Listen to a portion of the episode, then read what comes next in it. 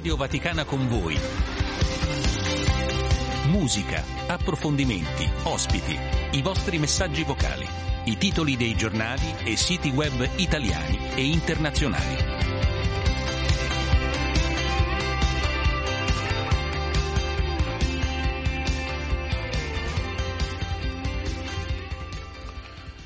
Buongiorno, buongiorno, amici ascoltatori, sono le 8 e 11, questo è il magazine di Radio Vaticana Italia, un sabato insieme un po' particolare perché siamo in eh, collegamento diretto con eh, Dubai dove è in corso la COP28 e dove tra qualche eh, momento potrebbe intervenire anche il cardinale segretario di Stato Vaticano, il cardinale Parolin, eh, che pronuncia il discorso che era previsto per Papa Francesco. In questo caso noi interromperemo questo nostro spazio per dare la linea a Dubai e seguire l'intervento del cardinale segretario di Stato Vaticano a questa importante assise per quanto riguarda la difesa del clima e la transizione ecologica e da Dubai il nostro inviato Stefano Lescinski proprio in questo momento ci dice che l'intervento del cardinale Parolina è previsto a minuti. Con me in studio il nostro Stefano Sparro per la parte musicale come tradizione del magazine di Radio Vaticana con voi. Buongiorno. Buongiorno Luca, buongiorno ai nostri ascoltatori. 335 12 43 722 per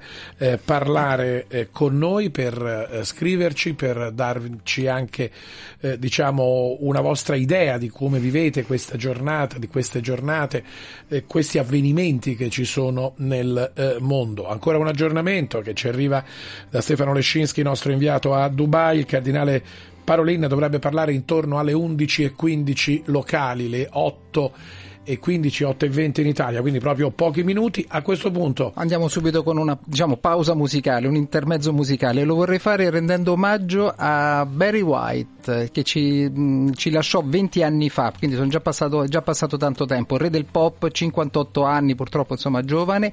E alcune curiosità, lui è, ha deciso di passare alla musica nel momento in cui è stato arrestato perché nel, insomma, da adolescente faceva parte di una baby gang, aveva partecipato, pensate, al furto delle, dei pneumatici di una Cadillac e venne arrestato, però da lì evidentemente è cambiata, è cambiata la sua vita e il suo modo di pensare.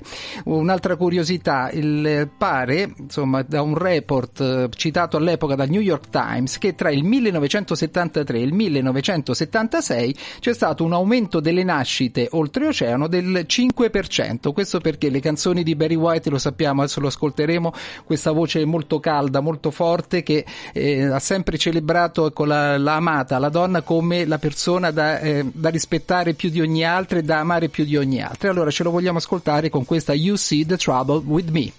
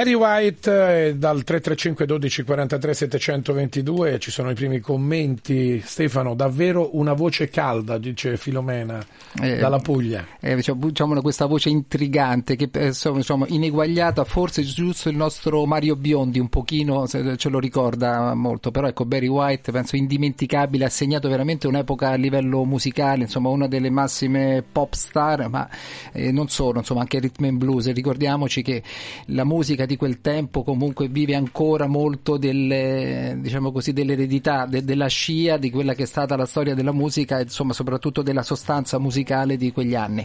Grazie Stefano Sparro. Come detto amici ascoltatori, quest'oggi un magazine di Radio Vaticano con voi molto speciale in collegamento con Dubai. Tra poco dovremo avere in diretta Stefano Lescinski, nostro inviato alla COP28, in studio anche Andrea De Angelis. Siamo pronti a seguire l'intervento che dovrebbe partire a eh, minuti. E allora ci colleghiamo proprio con eh, Dubai dove sono le 11.18 in questo momento Stefano Lescinski buona giornata a te. Buona giornata a tutti voi da Dubai. Siamo qui all'Expo del, dove si svolgono i lavori della COP in questo momento è in corso il vertice con gli interventi dei capi di eh, governo e eh, dei capi di Stato e dei capi di governo. Questa mattina hanno parlato il eh, cancelliere tedesco, ha appena finito di parlare la Presidente, eh, la Premier eh, dell'Estonia. Eh, molti sono gli interventi di capi di Stato dei diversi continenti, tutti sottolineano la necessità di un importante e immediato intervento, ma soprattutto tutti sottolineano quelli che sono eh, i danni e le crisi che sono eh, correlate alla questione del clima. Eh, non ultimo anche le questioni relative ai conflitti che eh, esplodono nel mondo o che sono in corso e che incidono eh, fortemente, non fosse altro per il fatto che distraggono fondi e risorse e eh, creano eh, crisi economiche che dovrebbero essere invece eh, risolte proprio per potersi concentrare sulla questione climatica. Stefano, a minuti dovrebbe essere previsto l'intervento anche del cardinale segretario di Stato Parolin che dovrebbe leggere il discorso che doveva leggere il Papa. Esattamente, questo è uno dei motivi per cui il eh, cardinale segretario di Stato eh, Vaticano è arrivato a Dubai, leggerà l'intervento di Papa Francesco, un intervento molto atteso da tutta eh, la platea della COP28 e poi ci saranno tutta una serie di incontri bilaterali che in realtà sono già iniziati sono incontri informali che si svolgono nell'ambito del, della lounge eh, intorno alla, alla, COP dove le delegazioni internazionali eh, si incrociano e eh, dove hanno la possibilità di parlare. Domani poi ci sarà un altro importante evento che è quello dell'inaugurazione del padiglione della, della fede, ma tra pochissimi minuti eh, è atteso il discorso e l'intervento del Cardinale Tarolini. Grazie a Stefano Lescinski, torneremo poi a collegarci anche nella seconda parte del nostro programma dopo l'intervento eh, a nome del Papa del eh, Cardinale Parolin. Tra poco, grazie e buon lavoro a Stefano Lescinski in collegamento da Dubai. A tra poco. Grazie, torniamo a Roma e allora eh, Andrea abbiamo eh, la aggiornamento, abbiamo avuto un aggiornamento sui lavori in corso a eh, Dubai, vedremo di seguire tra poco, come detto il cardinale Parolin. Se sei d'accordo, io manderei un po' di musica. Certo, per, certo. Eh, diciamo attendere. solo Luca che il discorso è molto atteso perché eh, di fatto Parolin oggi rappresenta il Papa, sarebbe stata, ma un po' lo è, la prima volta in presenza di un Papa ad una conferenza delle parti a una COP28. Dunque c'è molta attesa per queste parole che ascolteremo tra pochissimo. E soprattutto l'attesa riguarda anche un'analisi di quella che è la situazione geopolitica nel mondo, le guerre in corso, l'Ucraina, Hamas e eh, Israele, i tanti eh, problemi del eh, clima, le risorse, il Papa spesso ricorda quante risorse sono impiegate negli armamenti, insomma è un intervento che dovrebbe far riflettere un, un altro po'. tema che potrebbe emergere, vedremo, eh, aspettiamo le parole di Parolina, è quello del multilateralismo. Tante volte il Papa parlando di ambiente ha chiesto che il multilateralismo torni ad essere protagonista. E sui giornali di oggi, sui quotidiani italiani, inizia a trapelare però anche qualche dubbio sull'esito finale di questa COP28. Vedremo quale sarà l'esito finale. Dice troppi interessi contrastanti, alcuni giornali italiani parlano un po' in sintesi, io sintetizzo di questo, troppi interessi al di là della facciata e di quello che a Dubai si può vedere, le strette di mano, di fatto poi gli interessi in campo sono tanti e spesso contrastanti tra i vari stati e contrastanti tra di loro. Stefano Sparro, un po' di musica nell'attesa, di ritornare a Dubai. Allora, adesso nell'attesa mm, sono andato a pescare un brano di Ligabue di pochi mesi fa eh, per la serie Come vede Roma un emiliano interista. Quindi solo che tu tante volte hai detto cioè, per me che non sono di Roma la vedo tutta strana. Ecco, allora questa canzone si intitola Una canzone senza tempo. Racconta proprio di una coppia che dopo tanto tempo ritorna a Roma e vede tante contraddizioni, ma allo stesso tempo eh, Roma è Roma, la città eterna, quindi basta una canzone senza tempo tempo, una canzone eterna per poter far dimenticare tutti i disagi.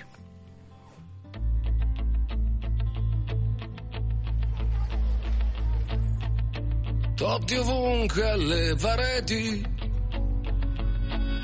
e maglie della Roma. Fuori un po' di ponentino, tiene più deciso il cielo ed il panorama.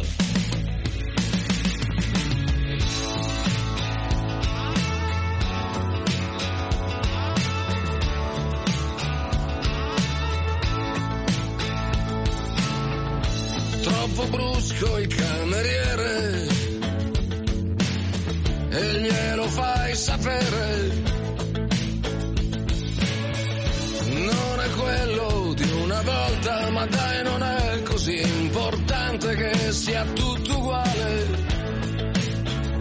Mentre dici come cambiano le cose, in quell'attimo sei già cambiata tu se sei tutte quante queste donne insieme, non si può sbagliare, non si può sbagliare.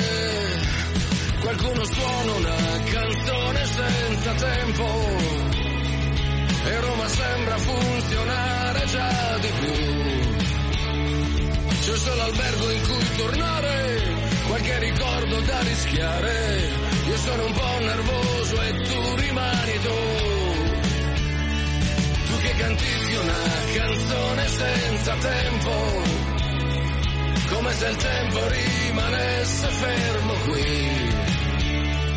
qui dove tieni gli occhi chiusi e tieni aperte le sorprese. E non c'è niente che sia meglio di così.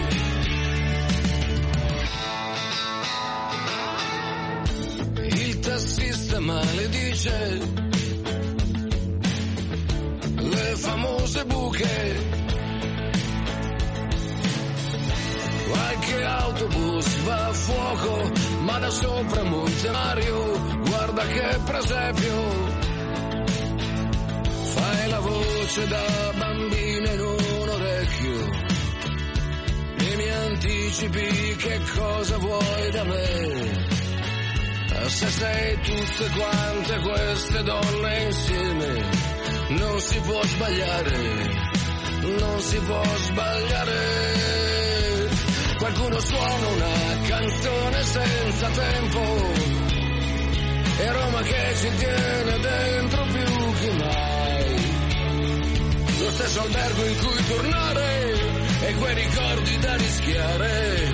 Io sono un po' nervoso e tu sai come sei e siamo dentro una canzone senza tempo, come se il tempo rimanesse fermo qui. Nella città che non finisce, c'è qualche bacio che guarisce e non c'è niente che sia meglio di così.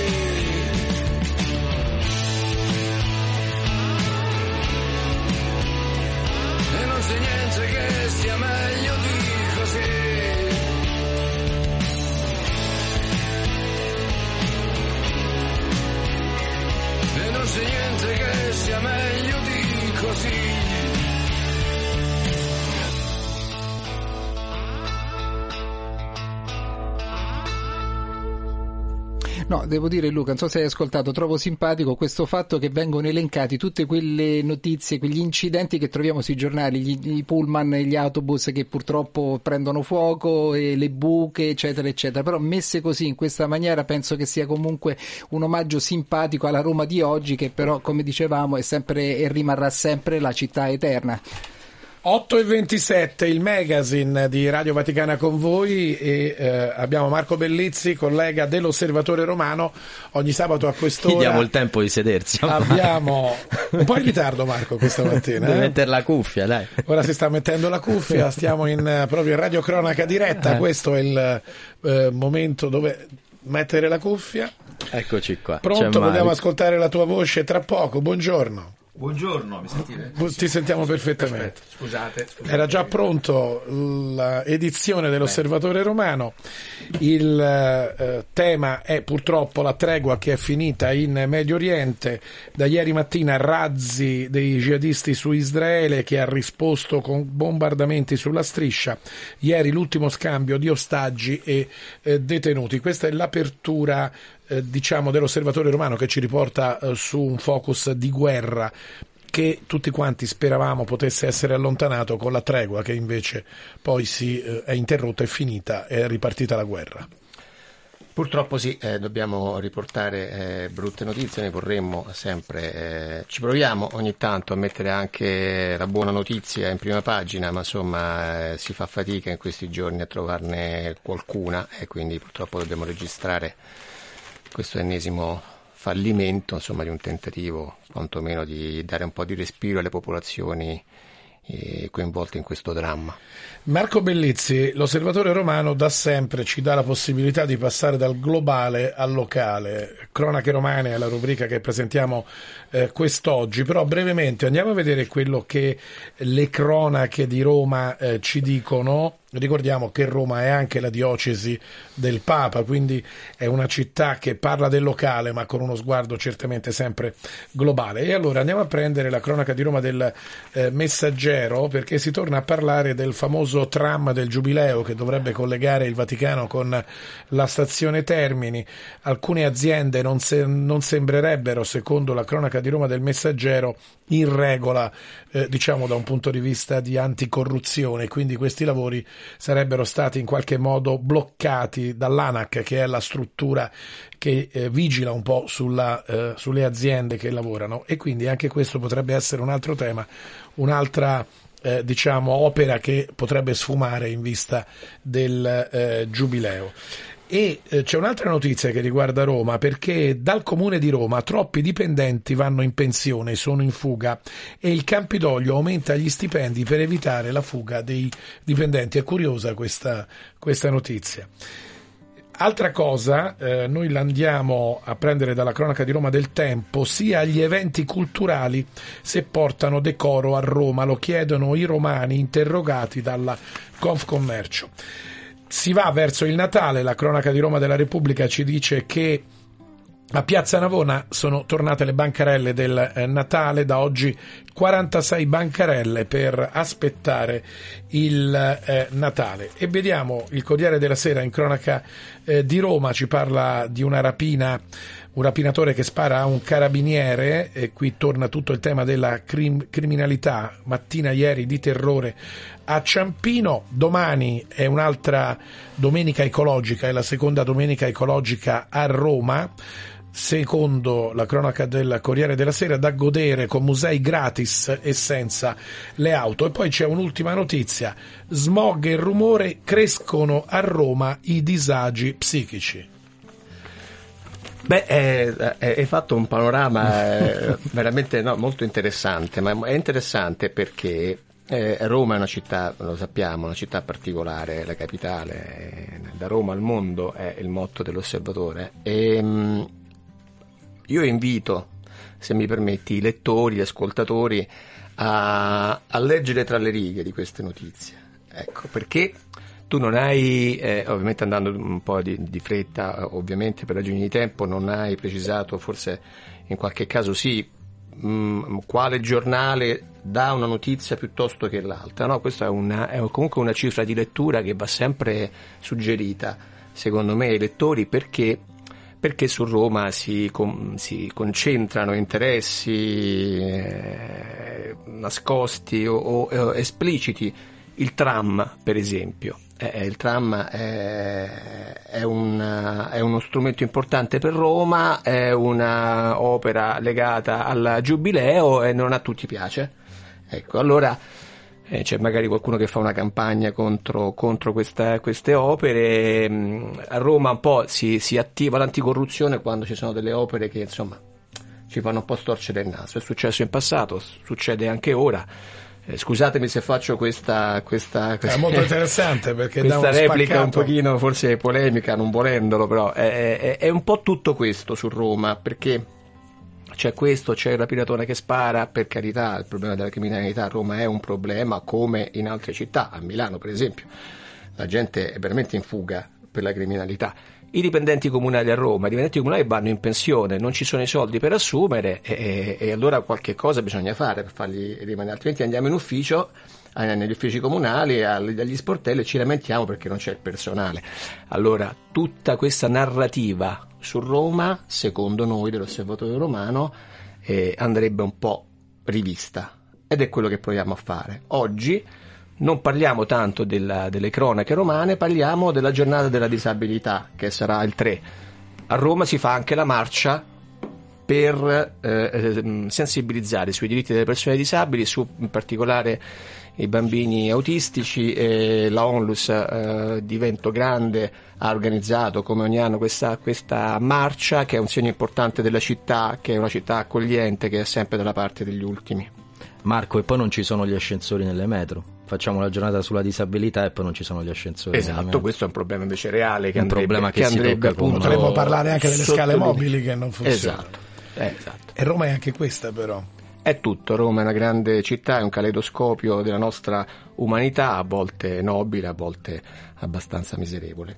Quindi torniamo su Cronache Romane, si parla sull'Osservatorio Romano che oggi sarà in edicola e online a partire dalle 15 di disabilità. Oggi sì, abbiamo proprio una, una, doppia pagina legata alla giornata appunto per i diritti dei diritti delle persone disabili eh, con diversi temi, uh, intanto una riflessione teologica sul perché eh, la disabilità aiuta, ci aiuta a, ad avvicinarci ovviamente a Dio, eh, in che modo eh, le persone disabili sono una sorta di eh, evangelizzatori nei nostri confronti, questa è una, una riflessione di Sergio Migliore. Abbiamo delle, un articolo che viene dalla Thailandia, che la terra, Thailandia significa terra degli uomini liberi, non tutti gli uomini possono essere liberi. Sappiamo che nelle, nelle, in Asia, insomma, in alcune realtà particolari, la disabilità è vista come una punizione, non è una condizione di sfortuna ecco, delle persone. Quindi vediamo come anche in Thailandia ci sia invece un centro che si dà molto da fare e che, che, aiuta queste persone appunto disabili, questo per dare un quadro anche sugli altri, eh, sugli altri continenti. E poi parliamo di un documentario molto interessante, una crociera meravigliosa, eh, indimenticabile per i familiari dei disabili, una crociera che è stata eh, organizzata eh, alcuni, insomma, qualche tempo fa e che è stato oggetto di un documentario che verrà trasmesso il 3 dicembre su TV 2000 e che fa vedere questo viaggio veramente bello dei disabili, dei loro familiari in barca, in crociera, eh, per dare insomma un, un po' di, di, gioia e di normalità a queste persone. E poi Luca, non voglio solo ricordare a chi è all'ascolto, ma perché ne abbiamo parlato ieri, è iniziato ieri il mese che il Papa ha voluto dedicare come rete mondiale della preghiera proprio ai disabili. Ha chiesto che a dicembre si preghi per eh, i, i, disabili, dunque più che mai il vostro approfondimento, certo, diciamo, certo. consonanza con, con, le richieste del Papa. Grazie al nostro Marco Bellizzi. Grazie a voi. Buon lavoro con l'Osservatore Romano. Noi torniamo alle 8.36 con il magazine di Radio Vaticana con voi, con la musica di Stefano Sparro. Allora, musica 1984. Il gruppo dei Commodores, ormai rimasto orfano della voce solista di Lionel Ricci, sostituito da J.D. Nicholas, che è un ex corista di Diana Ross, eh, registra e nell'85 poi pubblica un singolo, Night Shift, un brano dedicato a Jackie Wilson, ballerina e cantante americana, e soprattutto a Marvin Gaye, un'icona della musica soul e rhythm and blues. Ed è un omaggio a questi due artisti che erano scomparsi. Allora, questo brano lo riprende però qualche anno dopo The Boss, Bruce Springsteen, nel suo album Only the Strong Survive, dove appunto lui fa una, un omaggio a tutti questi artisti diciamo, della musica statunitense, dove ritroviamo la sua Night Shift.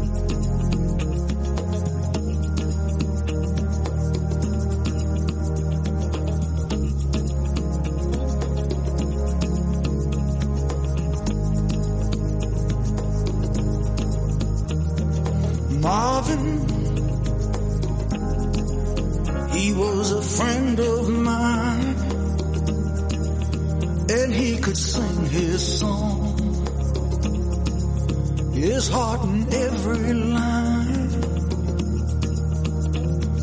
Marvin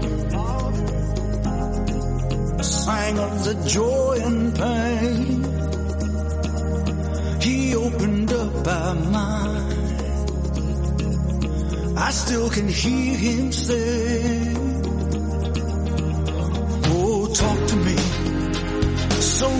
can see what's going on. Say you will sing your songs forevermore, forevermore.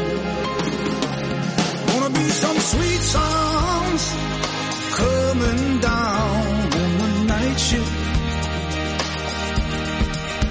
I bet you're singing proud. Oh, bet you'll pull a crowd. Gonna be a long night. It's gonna be alright oh, on the night shift. On the night shift. You found another home. I know you're not alone oh, on the night shift.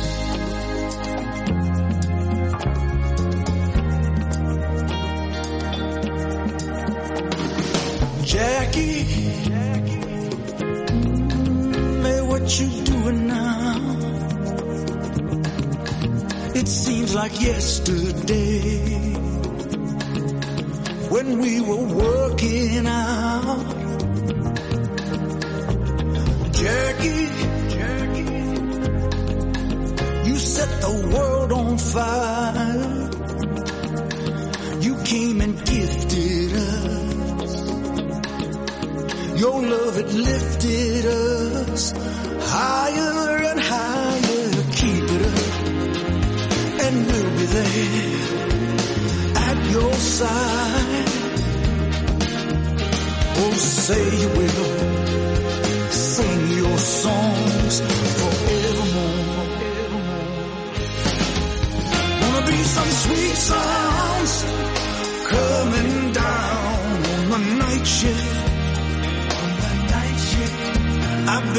Singing proud.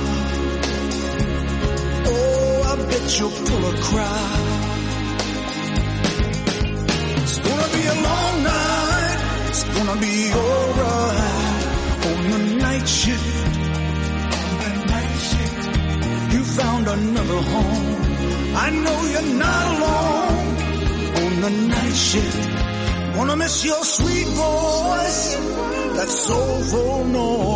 On the night shift.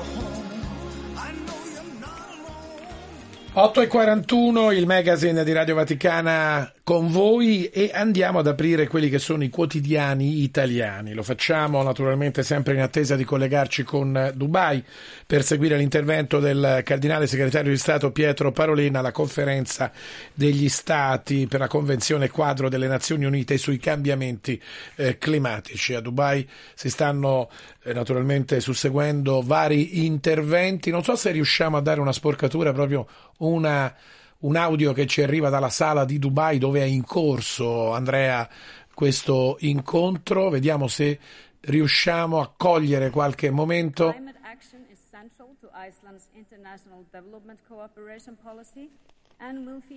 E quindi come vedete si sottolinea ancora una volta l'importanza di una cooperazione internazionale, Andrea, per eh, quanto riguarda il eh, clima e la difesa del clima. Luca, permettimi due cose, di ringraziare in regia Luciana Fantini e Bruno Orti, stanno facendo un lavoro enorme tra Città del Vaticano, noi, eh, Dubai, veramente grazie, e poi 335 12 43 722 dite la vostra su eh, questo appuntamento sulla COP, cosa vorreste dire se potesse parlare voi ai grandi della terra. Vediamo se arrivano messaggi, quindi grazie alla regia per questa incursione nella sala di Dubai, torneremo tra poco e andiamo a vedere invece quello che dicono i giornali. Invertiamo un po' la nostra rassegna stampa di oggi, proprio in attesa di ridare la linea a Dubai. E allora andiamo a vedere una delle notizie prevalenti questa mattina sui quotidiani italiani che riguarda l'allarme del Censis. Siamo sul quotidiano Avvenire. È una fotografia, uno spaccato eh, dell'Italia. Eh, vediamo e parliamo dell'allarme del Censis, siamo incapaci di leggere e reagire ai eh, cambiamenti è un popolo inerte di fronte ai presagi del crollo demografico e in preda a molte paure quello raccontato dal 57 rapporto del Censis che vede un'Italia sonnambula, cioè praticamente di notte gli italiani non dormono. Con i giovani sempre in fuga, chi resta si rifugia nel proprio guscio e così non stupisce, scrive ancora Avvenire, nel quadro presentato ieri che quasi il 95% degli intervista- intervistati si trovi a rivalutare i benefici degli hobby e delle passioni personali. Quindi questa è una fotografia abbastanza allarmante, direi. No, io secondo me la vedrei come una, forse una buona cosa, un ritorno a quello che siamo, alle origini, perché in effetti siamo sempre presi a correre a destra, a sinistra, c'è da fare questo, ecco come oggi anche poi noi lavorando in radio, Andrea, non so se tu sei d'accordo, ma siamo proprio, viviamo col cronometro. I secondi, non i minuti, è proprio vero. con i secondi, invece avere, trovare del tempo, e poi sono anche molti, so, psicologi, medici, anche i sacerdoti, che raccomandano di trovare uno spazio durante la la giornata per se stessi, cioè per volersi bene un pochino, non in maniera egoistica, ma al contrario, cioè riprendere le proprie potenzialità per poi poterle ridare nei nostri ambiti. Ne parlavo ieri con un'amica Stefano, incredibile, ieri sera mi ha detto, sai, questa sera sono andata al, al bar, dico, ah bene, come mai a leggermi un libro bevendo qualcosa, con chi da sola, perché volevo regalarmi del tempo, ma me l'ha detto ieri sera, ho detto brava, complimenti, si fa, Infatti, si fa così. Guarda, ti posso assicurare che è anche una mia diciamo, necessità fisiologica fisiologica, avere quel momento proprio dove ti isoli e, e rimetti un po' a posto le cose. Chiediamo al 335 12 43 722 Andrea anche che cosa pensano i nostri ascoltatori di questa indagine del Censis. Pensate che il 60% degli italiani ha paura che scoppi una grande guerra e l'84% teme il clima impazzito a proposito di Dubai che stiamo eh, seguendo. Due italiani su tre sono eh, favorevoli allo Ius Soli e allo Ius eh, Culture, cioè ecco, per chi è nato in Italia questo è un tema la perché residenza ne, e la nazionalità scuole, italiana. Ma sì, ma nelle nostre scuole i, i ragazzi di, di, di seconda generazione, cosiddetti seconda generazione, sono italiani, lo Ius Culture è, è, un qualcosa che ha chiesto anche di recente la CEI, il Cardinal Zuppi si è speso per questo, perché è una fotografia Luca, al di là delle idee, delle ideologie o dei pensieri politici, è una foto, a scuola è così, quei ragazzi sono italiani, è questione di tempo, speriamo che arrivi. C'è anche un dato che riguarda la famiglia, sono stati nel 2021 180.416 matrimoni celebrati in chiesa nel 2008 erano stati 246.000, quindi c'è un netto calo di matrimoni celebrati in chiesa, mentre oggi un milione e mezzo di unità familiari sono coppie non coniugate, cioè vivono insieme senza un particolare vincolo di matrimonio, un milione e mezzo di persone. E allora noi eh, vi abbiamo dato alcuni dati di questa interessante ricerca che cercheremo di approfondire poi nei prossimi giorni anche nel mondo alla radio. Andiamo, grazie ad Alessandro Guarasci, ad ascoltare Massimiliano Valeri, che è il direttore generale del Censis, che ci dice, è curioso anche questo dato, che gli italiani di notte sono sonnambuli, cioè non dormono. Ascoltiamo. Beh, I sonnambuli sono apparentemente vigili, ma in realtà incapaci di vedere, eh, ciechi dinanzi ai cupi presagi che si stanno definendo se guardiamo con attenzione i processi economici e sociali, a cominciare dalla radicale transizione demografica che il Paese sta vivendo, perché di qui al 2050, fra meno di 30 anni, eh, si prevedono cin- quasi 8 milioni di persone in età lavorativa, in età attiva in meno, quindi con degli impatti rilevantissimi sulla capacità del nostro sistema produttivo di generare valore, sulla tenuta del debito pubblico, sulla sostenibilità finanziaria della spesa sociale. Eppure questa questione demografica a lungo trascurata, rimossa o affrontata con un certo fatalismo eh, è del tutto prevedibile sotto i nostri occhi, mancano le risposte necessarie. Professore, però è vero, l'economia un po' rallenta, però l'occupazione tutto sommato eh, va bene, il che vuol dire che il Paese comunque ha delle capacità per reagire. Dal punto di vista dell'occupazione stiamo in realtà vivendo un picco, eh, un record del numero di occupati da quando abbiamo serie storiche sulle forze di lavoro, addirittura dal 1977, ed è un'occupazione trainata in particolare dai eh, rapporti di lavoro dipendente permanente. Anche questo è un effetto della demografia. Il sistema produttivo ha capito che eh, la scarsità di giovani si traduce nella difficoltà di reperire manodopera e figura professionali, quindi tende a trattenere le proprie risorse con eh, contratti di lavoro a tempo indeterminato. Quindi mh, dati positivi sull'occupazione, ma non dimentichiamo che il nostro Paese ha il tasso di occupazione più basso tra tutti i paesi europei e rimangono ancora i nodi strutturali che riguardano in particolare i giovani, siamo primi in Europa per numero di giovani che non studiano e non lavorano e in particolare le donne, siamo ultimi in Europa per tasso di attività femminile. Senta, gli italiani di che cosa hanno paura? Oggi ci sono alle tradizionali paure su, che riguardano l'incertezza sul futuro si aggiungono nuovi timori legati al contesto internazionale, eh, addirittura la prima la guerra in Ucraina, adesso il nuovo conflitto in Medio Oriente, eh, portano 6 eh, italiani su 10 a temere che possa scoppiare un terzo conflitto mondiale che coinvolgerà anche l'Italia e eh, la metà degli italiani temono che il paese non saprebbe difendersi militarmente nel caso di un'aggressione da un paese nemico. Il Covid quali strascichi ha lasciato? Ma il Covid ha segnato una cesura importante, eh, molte persone sono state portate a utilizzare i dispositivi digitali, ma eh, è maturato anche forse un rapporto diverso con il lavoro, nel senso che non c'è un, un rifiuto del lavoro in sé, però c'è un, dire, un declassamento nelle proprie priorità esistenziali del lavoro. Oggi si guarda con molta più attenzione ai piaceri della vita quotidiana, si riscoprono altri valori essenziali, per cui quella centralità tradizionale del lavoro oggi ha perso un po' smalto. Senta, per chiudere, vengono rivalutati i territori? Potremmo dire che c'è una rivincita dei territori dopo una narrazione apologetica della globalizzazione che è stata egemonica negli ultimi trent'anni, beh, sorprende che oggi si parli di reshoring, rimpatrio delle produzioni, c'è un, fino a un po' di tempo fa in fondo anche i territori italiani dovevano soltanto funzionare, diciamo così, da trampolini di lancio per agganciare i flussi globali, cioè per permettere alle imprese del Made in Italy di presidiare i mercati internazionali e questo gli aveva fatto perdere un po' di valore in sé e anche di capacità di incidenza politica. Stiamo vivendo una fase di ripensamento di quel modello della globalizzazione e i territori eh, riacquistano importanza.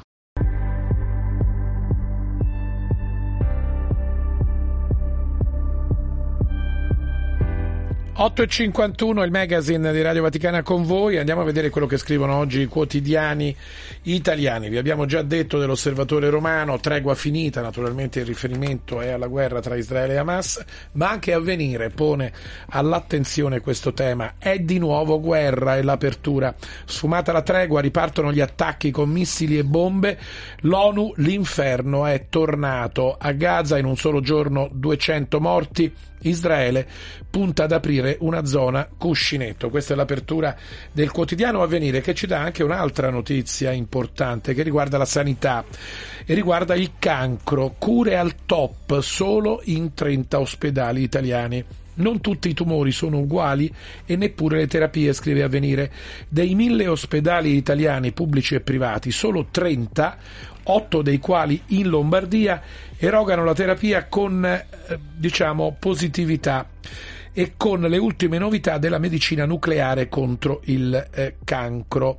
E secondo quanto raccolto da Avvenire, soltanto 35 ospedali italiani mettono a disposizione dei pazienti affetti da alcuni tumori del sangue le terapie innovative con procedure in continuo perfezionamento. Quindi una eh, inchiesta di avvenire sulla sanità italiana. Andiamo sul Corriere della sera, rotta la tregua, ripartono gli attacchi, anche qui l'apertura riguarda la guerra in Medio Oriente, ma c'è un riferimento anche alla morte del famoso segretario di Stato americano Kissinger che bocciò l'Unione Europea in una missiva al governo italiano negli anni eh, passati. E eh, ancora andiamo sulla Repubblica, si torna a parlare della COP28 a Dubai promesse ai paesi poveri ma silenzio sulle fonti fossili che continuano e continueranno ad essere utilizzate. Questo è di spalla il tema di eh, Repubblica che ci ricorda l'austerity del 1973, quella lezione che non capimmo chi si ricorda quel periodo, era un periodo in cui mancava la benzina e molti di noi andavano a piedi o in eh, bicicletta, andando addirittura in bicicletta sulle autostrade italiane. Il fatto quotidiano ci dà invece un'altra notizia di guerra. L'Ucraina sta vincendo Mosca. I putiniani lo dicevano. Le sanzioni alla Russia e l'offensiva ucraina sarebbero fallite, secondo il fatto quotidiano. Il fatto quotidiano riprende quanto scrive l'Economist che dice praticamente che la Russia sta avanzando in Ucraina. È un articolo di ieri dell'Economist ripreso dal Fatto Quotidiano. Andiamo eh, sul eh, tempo eh, che ci riporta al rapporto Censis, ne abbiamo appena parlato, gli italiani temono la guerra, il paese è sempre più eh, vecchio. Il giornale di Milano, eh, l'apertura riguarda la giustizia in Italia, toghe senza freni, manette a 30.000 innocenti, la denuncia del ministro Crosetto in Parlamento, il bilancio di vent'anni di mala giustizia. E anche qua il rapporto Censis, gli italiani sono sonnambuli sonnambuli e temano, temono l'apocalisse in eh, futuro. Ancora il messaggero eh, di Roma, si torna a parlare della COP28, a parlare il Premier Meloni, no al cibo sintetico per i paesi poveri, una piattaforma per valorizzare i prodotti dell'agricoltura italiana. E anche il messaggero ci parla del rapporto Censis, nel 2040 solo una coppia su quattro avrà dei figli. E infine il foglio difendere gli ebrei con i fatti, mettere da parte le bandierine scendere in piazza martedì a Roma per dire mai più e ricordare che contro l'antisemitismo non ci possono essere divisioni. Questa eh, la eh, rassegna brevemente dai nostri giornali. Andrea. Luca, abbiamo messaggi, gli ascoltatori hanno delle domande da, da porre eh, ai grandi della terra al 335 12 Ci sono dei messaggi. 43722. È Micaela che ci dice è incredibile quante persone aspettino tutta la vita che qualcosa cambi senza capire che sono loro che devono prendere una strada diversa. E poi ancora eh, ci scrivono dall'arcidiocesi di Siracusa: Se fossi alla COP28 raccomanderei ai grandi di ascoltare i popoli originari, ad esempio gli indios della foresta amazzonica, i masai e tutti i popoli originari, che sono quelle persone che davvero proteggono l'ambiente. Agnese da Palazzolo a Creide in provincia di Siracusa. Un saluto alla bellissima Sicilia, Stefano. E allora sì, in attesa del, appunto, dell'intervento del cardinale di Stato Parolin, siamo a ridosso del flash, ci ascoltiamo Giorgia, un concetto tanto semplice quanto complicato. Che cos'è la normalità? Innanzitutto ognuno di noi ha una normalità, ma in che cosa la identifichiamo? Beh, lo vogliamo ascoltare in questo brano del 2022 tratto dall'album Blue e si intitola Normale.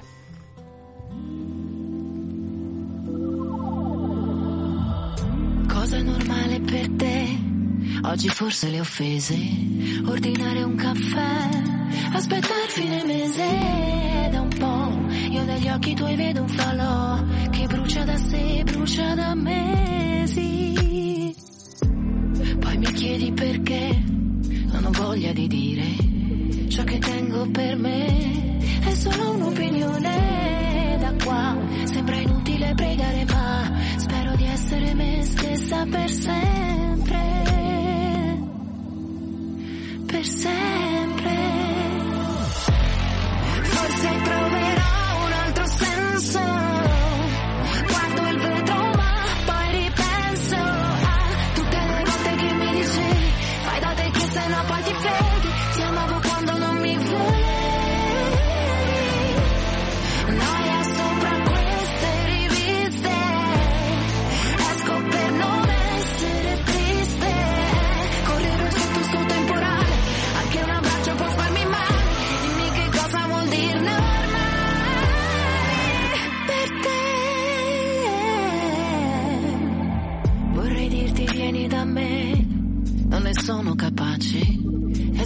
sbagliato per te. Annullare le difese da qua.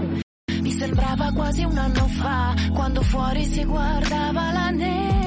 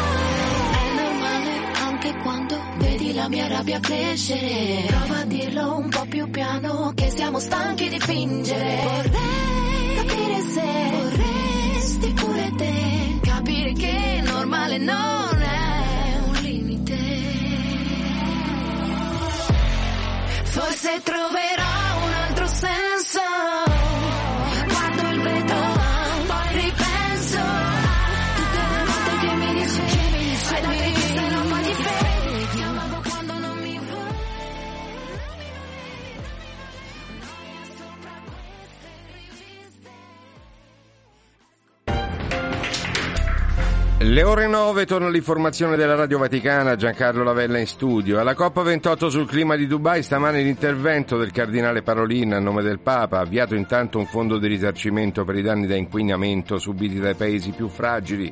A conclusione della tregua nella striscia di Gaza, a meno di 24 ore dalla fine del cessate il fuoco, già 250 i palestinesi uccisi. In Ucraina emergenza umanitaria per la guerra e per l'inverno in arrivo. Intanto il ministro degli esteri russo Lavrov rivela c'era un accordo di pace con Kiev ma il premier britannico Johnson si oppose. E ora la Somalia, piogge torrenziali e inondazioni stanno mettendo in ginocchio il paese del Corno d'Africa. Più di 750.000 persone, ha detto l'ONU, sono state sfollate dalle proprie abitazioni.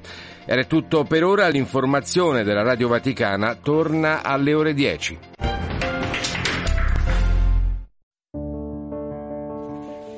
Era il 2007 e Peter Cincotti pubblicava il suo terzo album, East of Angel Town, dal quale stiamo ascoltando la famosissima Goodbye Philadelphia.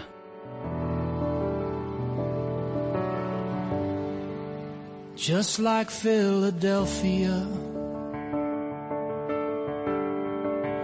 freedom means a lot to me. In between the place I've been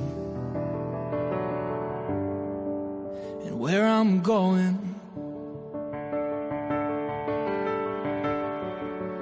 I can see America trying not to show her age, even though the winds of change keep on blowing.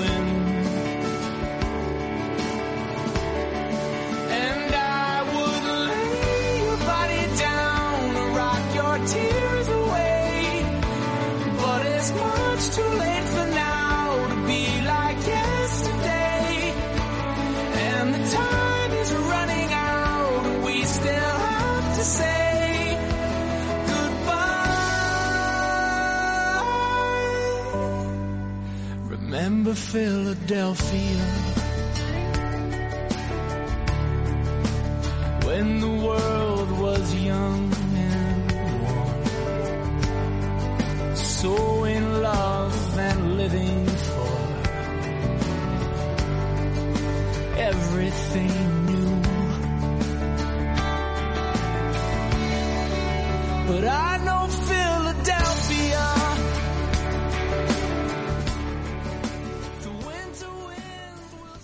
903 ci colleghiamo con Dubai perché sta per prendere la parola il segretario di Stato Vaticano Parolin eh, per leggere il discorso che doveva essere del Papa Andrea De Angelis per la traduzione.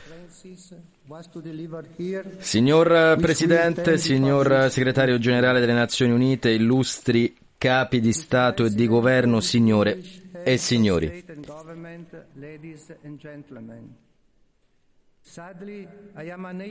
Purtroppo non posso essere insieme a voi.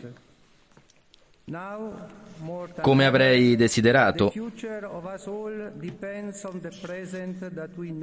ma sono con voi perché l'ora è urgente. Sono con voi perché ora come mai il futuro di tutti dipende dal presente che scegliamo. Sono con voi perché la devastazione del creato è un'offesa a Dio, un peccato non solo personale, ma strutturale, che si riversa sull'essere umano, soprattutto sui più deboli. Un grave pericolo che incombe su ciascuno e che rischia di scatenare un conflitto tra le generazioni. Sono con voi perché il cambiamento climatico è un problema sociale globale che è intimamente legato alla dignità della vita umana. Sono con voi oggi per porre la domanda a cui siamo chiamati a rispondere oggi. Lavoriamo per una cultura della vita o della morte? Vi chiedo in modo accurato, scegliamo la vita, scegliamo il futuro. Ascoltiamo il gemere della terra, prestiamo ascolto al grido dei poveri. Tendiamo l'orecchio alle speranze dei giovani e ai sogni dei bambini. Abbiamo una grande responsabilità, garantire che il loro futuro non sia negato.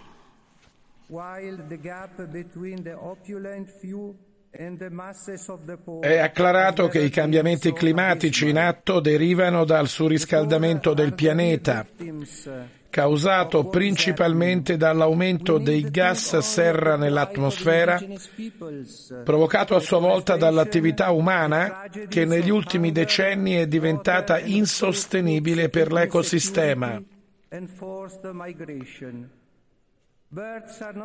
L'ambizione di produrre e possedere si è trasformata in ossessione ed è sfociata in una avidità senza limiti, che ha fatto dell'ambiente l'oggetto di uno sfruttamento sfrenato. Il clima impazzito suona come un avvertimento a fermare tale delirio di onnipotenza. Torniamo a riconoscere con umiltà e coraggio il nostro limite quale unica via per vivere in pienezza.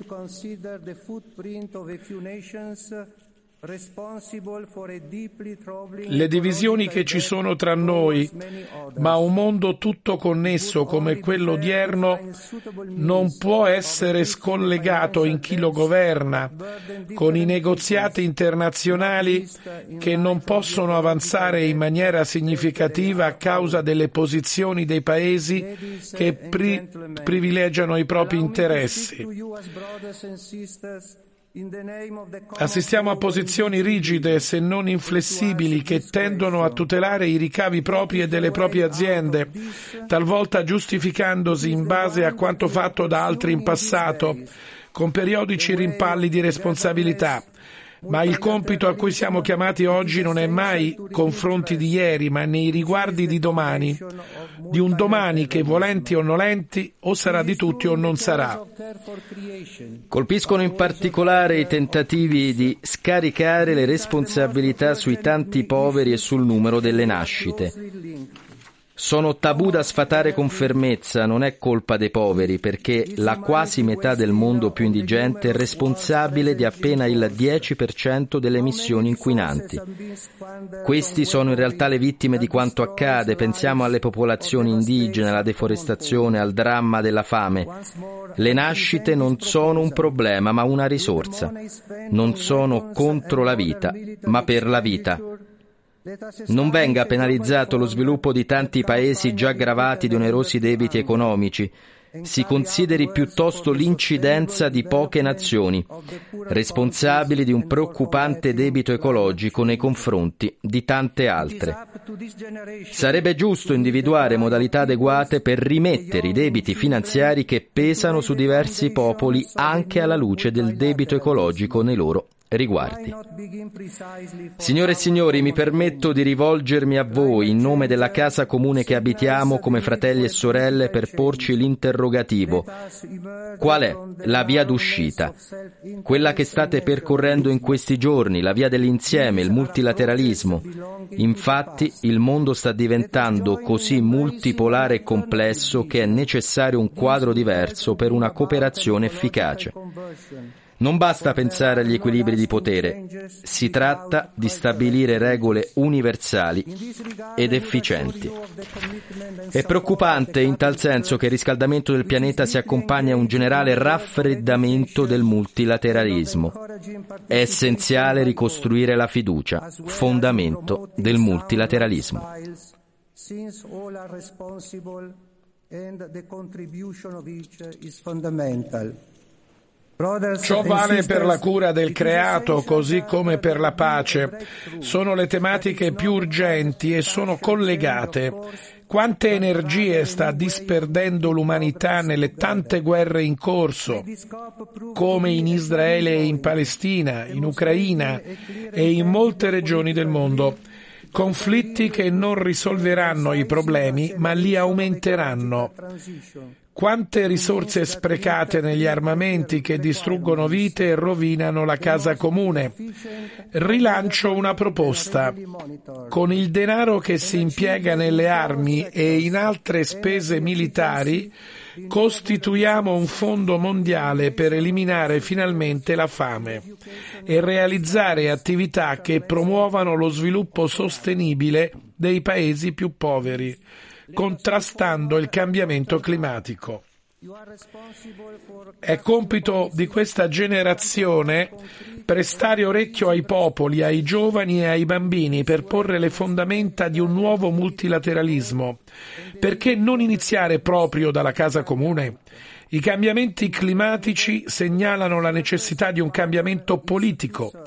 Usciamo dalle strettorie dei particolarismi e dei nazionalismi, sono schemi del passato. Abbracciamo una visione alternativa comune. Essa permetterà una conversione ecologica perché non ci sono cambiamenti duraturi senza cambiamenti culturali.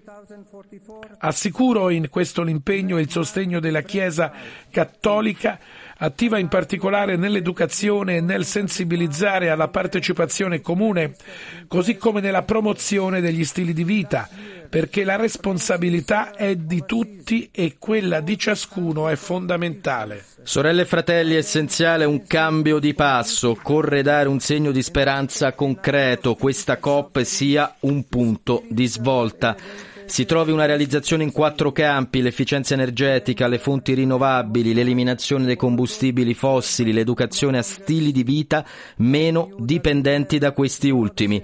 Per favore andiamo avanti, non torniamo indietro. È noto che vari accordi e impegni assunti hanno avuto un basso livello di attuazione. Qui si tratta di non rimandare più ma di attuare, non solo di auspicare. Siate voi gli artefici di una politica che dia risposte concrete e coese. È la buona politica il rimedio. Se un esempio di concretezza e coesione verrà da qui, ne beneficerà la base, laddove tantissimi, specialmente giovani, già si impegnano a promuovere la cura della casa comune. Il 2024 segni la svolta. Vorrei che fosse d'auspicio un episodio avvenuto nel 1224. In quell'anno Francesco di Assisi compose il Cantico delle Creature. Un ispirato senso di fraternità lo portò così a trasformare il dolore in lode e la fatica in impegno. Anch'io che porto il nome di Francesco, con il tono accorato di una preghiera vorrei dirvi, lasciamo alle spalle le divisioni e uniamo le forze e con l'aiuto di Dio usciamo dalla notte delle guerre e delle devastazioni ambientali per trasformare l'avvenire comune in un'alba di luce. Grazie. Grazie ad Andrea De Angelis, abbiamo seguito praticamente in eh, diretta l'intervento del cardinale segretario di Stato Vaticano alla conferenza degli Stati delle Nazioni Unite sui cambiamenti climatici che è in corso a eh, Dubai. Abbiamo avuto qualche ritardo nella, nella traduzione Andrea, ma anche perché abbiamo il satellite che arrivava in ritardo qui in eh, studio. A questo punto rimettiamo in ordine mh, le cose. Ci sono eh, molti messaggi che sono arrivati al 335 12 43 722, ma per riprendere poi il eh, programma direi una pausa musicale con Stefano Sparro. E lo facciamo parlando di casa, home, visto che la terra è la nostra casa comune, diciamo così, giocando con le parole, passiamo alla home di Michael Bublé, un brano che compose nel 2005, e però venne ripreso da Blake Shilton, un interprete della musica country, nel 2007 in un arrangiamento che secondo me vale la pena ascoltare.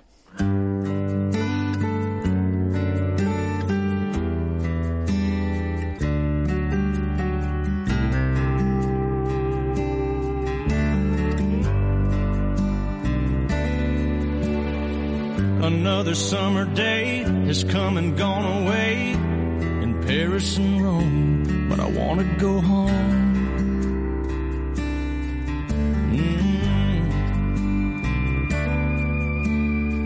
Maybe surrounded by a million people, I still feel all alone. I want to go home. Oh, I miss you, you know. I've been keeping all the letters that I wrote to you. Each one a line or two. I'm fine, baby, how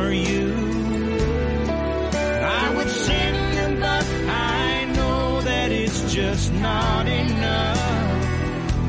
My words were cold and flat, and you deserve more than that. Another airplane, another sunny place. I'm lucky, I know, but I wanna go home. I've got to go home. Let me go home.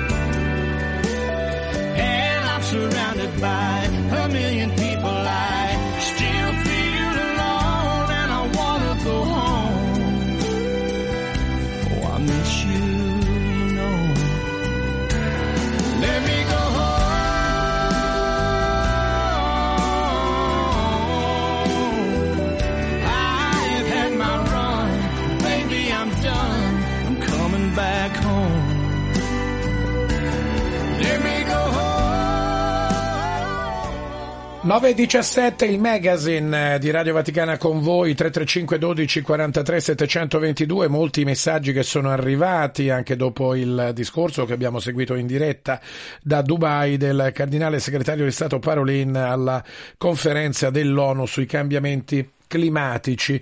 Alexia ci dice tutto quello che vedo nel mondo e che vivo ha per me una unica origine, ci si arriva quando il denaro diventa il fine e non il mezzo.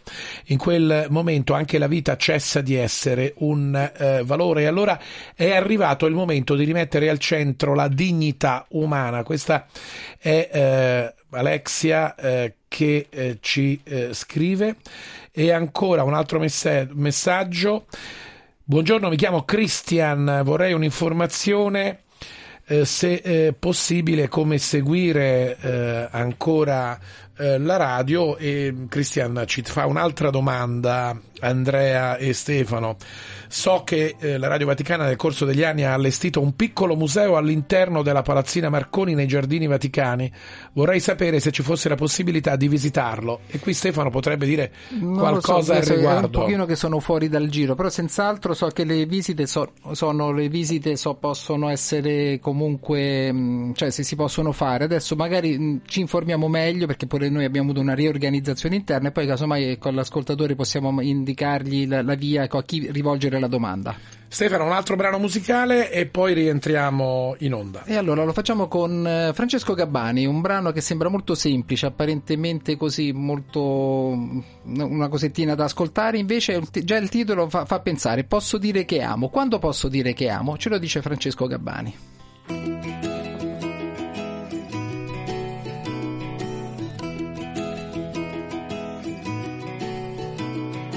Passano i giorni così come fanno le nuvole, non gli dai peso. Scorrono gli anni così come l'acqua nel fiume, resti sospeso sopra i tuoi no. Questo lo posso fare, questo invece è meglio di no. Questo lo voglio proprio fare invece. Cambiano i gusti appena si assaggia qualcosa di nuovo che fa. Tornare la voglia di andare a vedere cos'è che c'è di là, di là dal muro. Tu lo sai, ma forse di là dal muro c'è il tuo futuro. Forse tu non lo sai. Andiamo via, lontano dai discorsi che campano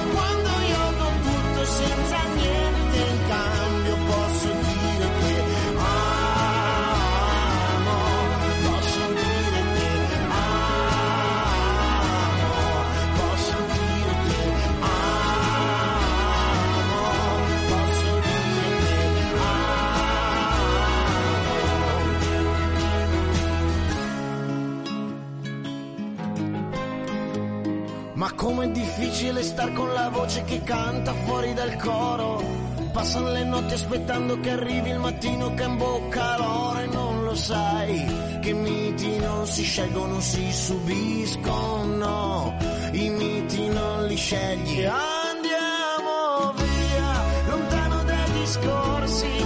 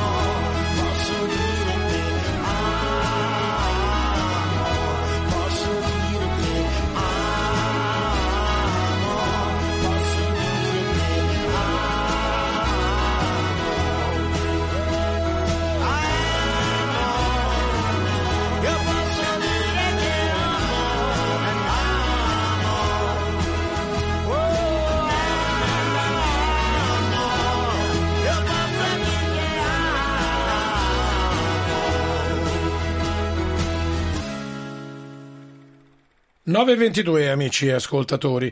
E tra poco, vediamo se sarà possibile questo collegamento con Israele e Andrea, avremo Roberto Cetera, inviato dell'Osservatore Romano, che ci informerà di una iniziativa molto importante in un quadro di guerra che ha ripreso da ieri mattina con la cessazione della eh, tregua in Israele, questo scontro tra Israele e Hamas, perché il eh, custode di Terra Santa eh, questa mattina, poi vedremo meglio l'orario, entrerà dalla porta, eh, entrerà in Betlemme e questo è un gesto molto significativo di quello che è la situazione in Medio Oriente. Noi dovremmo seguire, tra l'altro, per chi si collegherà con Vatican News, in diretta con le immagini, quindi da eh, Betlemme questo momento così importante in un quadro di guerra, un momento di speranza. Io ricordo bene, poche settimane fa è stato nostro ospite appunto padre eh, Patton e ha raccontato un'altra bella iniziativa realizzata nel corso di questa guerra tra Israele e Hamas, prima della tregua che abbiamo raccontato in questi ultimi giorni,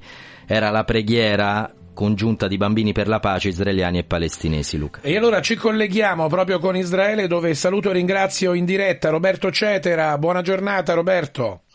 Buona giornata a te e agli ascoltatori, buongiorno. Buongiorno, dove Io ti trovi trovo- in particolare? Io mi trovo in questo momento esattamente di fronte al monastero di Sant'Elia, che è al confine tra la città di Gerusalemme e la città di Betlemme, due città che come sai sono distanti soltanto 9 chilometri una dall'altra, ma che sono separati da un muro e, e questo muro da 55 giorni dall'inizio della guerra è, è chiuso. Questa mattina, per la prima volta dopo 55 giorni, il muro si apre, i cancelli si stanno aprendo giusto in questo momento eh, per consentire al custode di Terra Santa, padre Francesco Paton, e a un gruppo di frati, al vicario custodiale, padre Ibrahim eh, Faltas, di entrare a Betlemme. È una tradizione che ogni anno, nel giorno eh, che precede l'inizio dell'Avvento, il custode di Terra Santa faccia un ingresso solenne a Betlemme e dia il, eh, il via, per così dire, alla, alla stagione dell'Avvento, alla- al mese dell'Avvento. E quest'anno ovviamente la cosa assume un significato particolare perché da 55 giorni gli abitanti di Betlemme sono impediti ad entrare e uscire dalla, eh, dalla città e nessuno può entrare, i permessi di lavoro, molti degli eh, abitanti di Betlemme lavorano a Gerusalemme nel eh, turismo, eh, in, in varie attività e, e da 55 giorni non possono venire a Gerusalemme, non possono lavorare e, e questo sta creando dei problemi anche dal punto di vista del, del sostentamento economico molto, molto, molto forti. Quindi ha un carattere quest'anno simbolico molto importante l'ingresso del, del custode. Adesso siamo qui, stiamo aspettando che arrivi il custode da Gerusalemme e fra qualche minuto, scordati dai soldati israeliani, potremo entrare dentro la città di Betlemme, accolti dalle comunità cristiane degli abitanti di Betlemme e, e lì dare il via a questa breve ma quest'anno intensa e significativa cerimonia. Roberto Cetera è significativa, tu lo stai ricordando, anche ai fini della pace o quantomeno della possibilità di tornare a eh, considerare una tregua. Sì, eh, c'è eh, ovviamente tu- tutti preghiamo e speriamo che possa ricostruirsi eh, almeno quel, quel clima di tregua che c'era stato negli ultimi sette giorni e che aveva dato la possibilità, peraltro, dello scambio di, eh, tra gli ostaggi israeliani a Gaza e i prigionieri palestinesi. Come sapete, ieri mattina si è interrotta eh, dopo l'attentato che c'è stato di Hamas a Gerusalemme. eh, la, eh, la tregua è, è terminata e ieri mattina sono ripresi i bombardamenti, eh, il lancio di razzi di Hamas verso Israele, ma anche i bombardamenti della, eh, dell'aviazione israeliana. Dalle prime notizie che abbiamo sarebbero già quasi 180 i morti a Gaza eh, eh, dopo la, eh, la fine del- della tregua. Quindi tutti speriamo che questo possa, eh, eh, possa terminare al più presto. Stanotte, ieri sera molto tardi, anche eh, alcuni dei razzi sono stati intercettati anche sopra la città di, eh, di Gerusalemme dove attualmente ci troviamo. Speriamo, sono in corso, sappiamo che sono state riprese delle trattative eh, in Qatar, col Qatar, l'Egitto, Israele per eh, riproporre alcuni giorni di tregua che riconsentano il rilascio degli ulteriori eh, ostaggi in- an- israeliani ancora in mano ad Hamas. Eccetera, un'ultima domanda, poi non so se Andrea da studio farà un'altra, un'altra domanda. Eh, cosa, quanto si tratterrà a Betlemme il eh, custode di Terra Santa, padre Patton, e chi incontrerà? Allora, sicuramente ad accogliere il, eh, il padre custode ci sarà, oltre che eh, la comunità cristiana, che vedere Patton vedere i frati sarà una, un- una grandissima eh, eh, soddisfazione, un grandissimo sollievo, ripeto, per la situazione grave e pesante che stanno mm, vivendo. Soltanto l'altro ieri il, il patriarca di Gerusalemme, cardinale Pizzaballa, mi diceva eh, eh, c'è molta attenzione ovviamente sui eh, mille cristiani eh, di Gaza che sono rinchiusi, come sapete, del- da ormai da 55 giorni nel- nei sotterranei della parrocchia della Sagra Famiglia. Eh, eh, però c'è meno attenzione sui cristiani di Betlemme che stanno soffrendo in maniera eh, non dico uguale, ma, ma eh, comunque molto, molto pesante. Il pattone, una volta entrato, verrà accolto dal sindaco di Betlemme e anche dai sindaci dei sobborghi, dei villaggi vicini di Bejal e, di altri, e degli altri villaggi del governatorato di, di, ehm, di Betlemme. Eh, dopodiché svolgerà, ci sarà questa piccola cerimonia dentro la chiesa di Santa Caterina che è attiva alla Basilica della, eh, della Natività.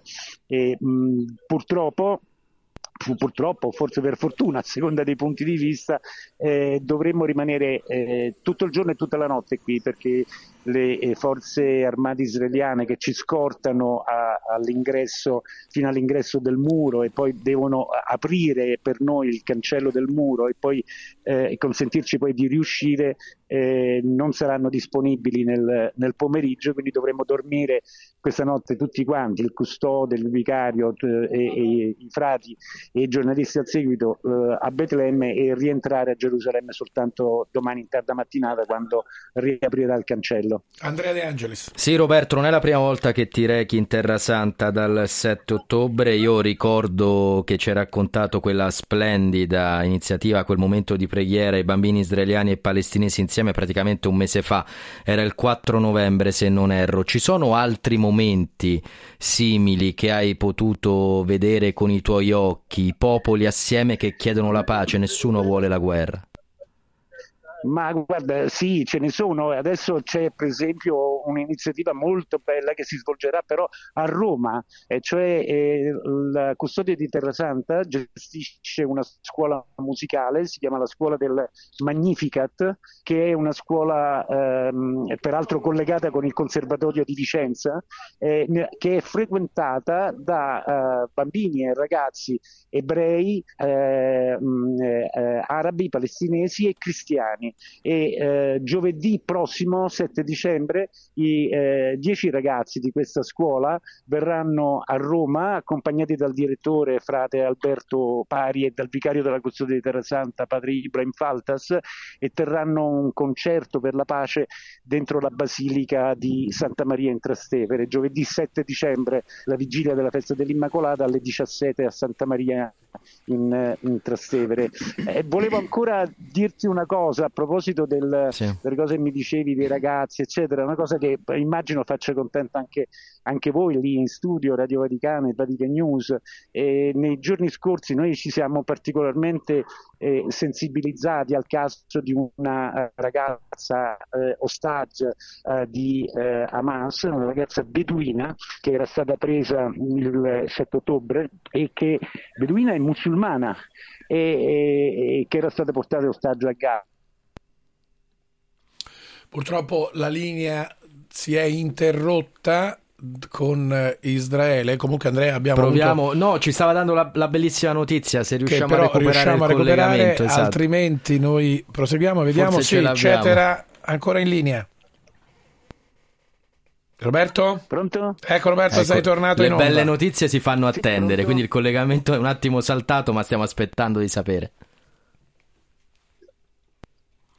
Abbiamo Sì, difficoltà. eh, non so Ecco. dove, dove- a che punto era saltato. Al fatto che fosse una ragazza beduina e musulmana. Sì, è, una ragazza beduina e musulmana e quindi eh, tutto sommato cioè, no- non è che ci fosse il massimo dell'attenzione sia da parte eh, di Hamas sia da parte israeliana eh, perché eh, lei venisse fuori insieme, sapete che nell'accordo eh, che era stato stabilito in Qatar si diceva che i primi ostaggi a uscire dovevano essere i minori, eh, le ragazze, i minori e i bambini. E noi abbiamo preso a cuore questa, iniziativa eh, abbiamo pubblicato peraltro un'intervista eh, molto bella di un ambasciatore israeliano cristiano, eh, sembra un po' strano, ma esistono degli ambasciatori israeliani di, di religione cristiana dell'Azerbaijan e, e, questa cosa ha creato molto, molta attenzione. E l'altra notte Aisha, questa ragazza di 16 anni, eh, è stata finalmente liberata e credo senza presunzione che appunto un po' di, di merito i media vaticani lo abbiano avuto in questa, in questa storia. Eh, volevo raccontarla un po' per spirito di bandiera nostra. Grazie, A qualche cosa Roberto. servi- a qualche cosa serviamo. Roberto, l- i tempi dell'ingresso di Padre Patton a Betlemme.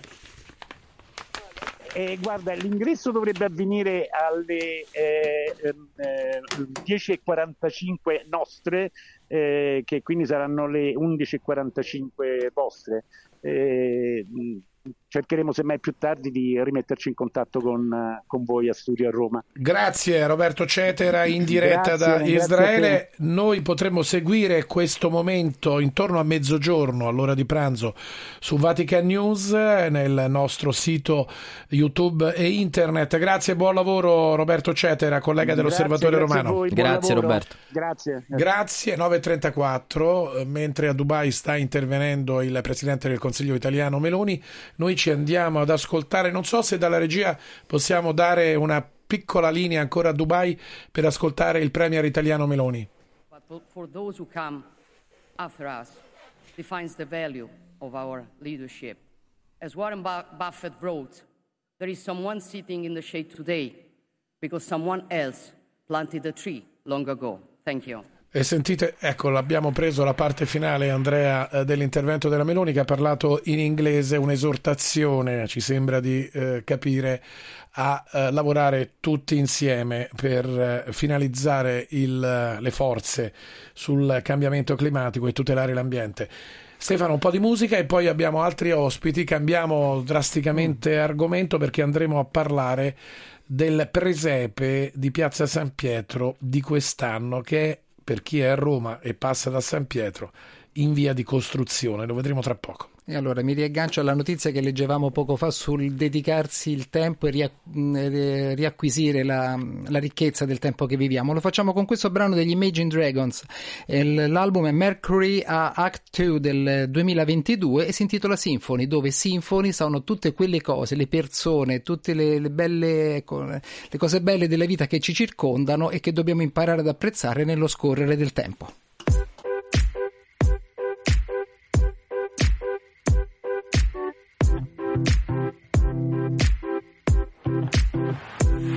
Ever since I was young, coming up, coming up. I was marching to a drum, brought the thumb. Always focused on me, one, one, one, one. Now I wish that I could hold someone, someone. So tell my mama I love call my baby sister. Shoot a hug and kiss her. Cause life is just a mystery and it's gone before you know it. So if you love me, won't you show it? Uh. Cause this life is one big symphony. This night is one for you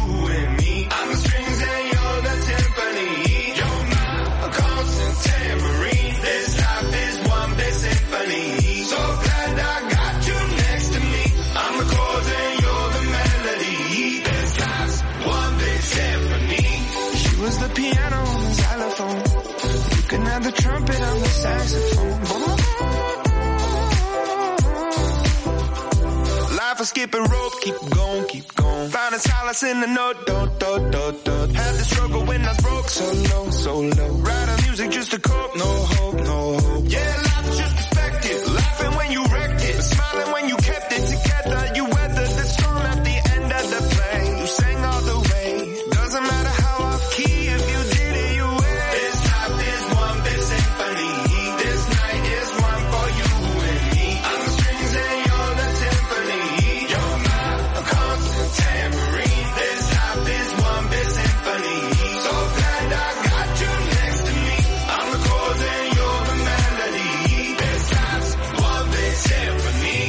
care if I played you the flute. See, it's my favorite one, cause it's so delicate and beautiful. I pull out the trombone if it's more suitable. Wanna make you smile, it's been a little while since I've seen the white of your teeth, been a hard year. Lucky the guitar is here.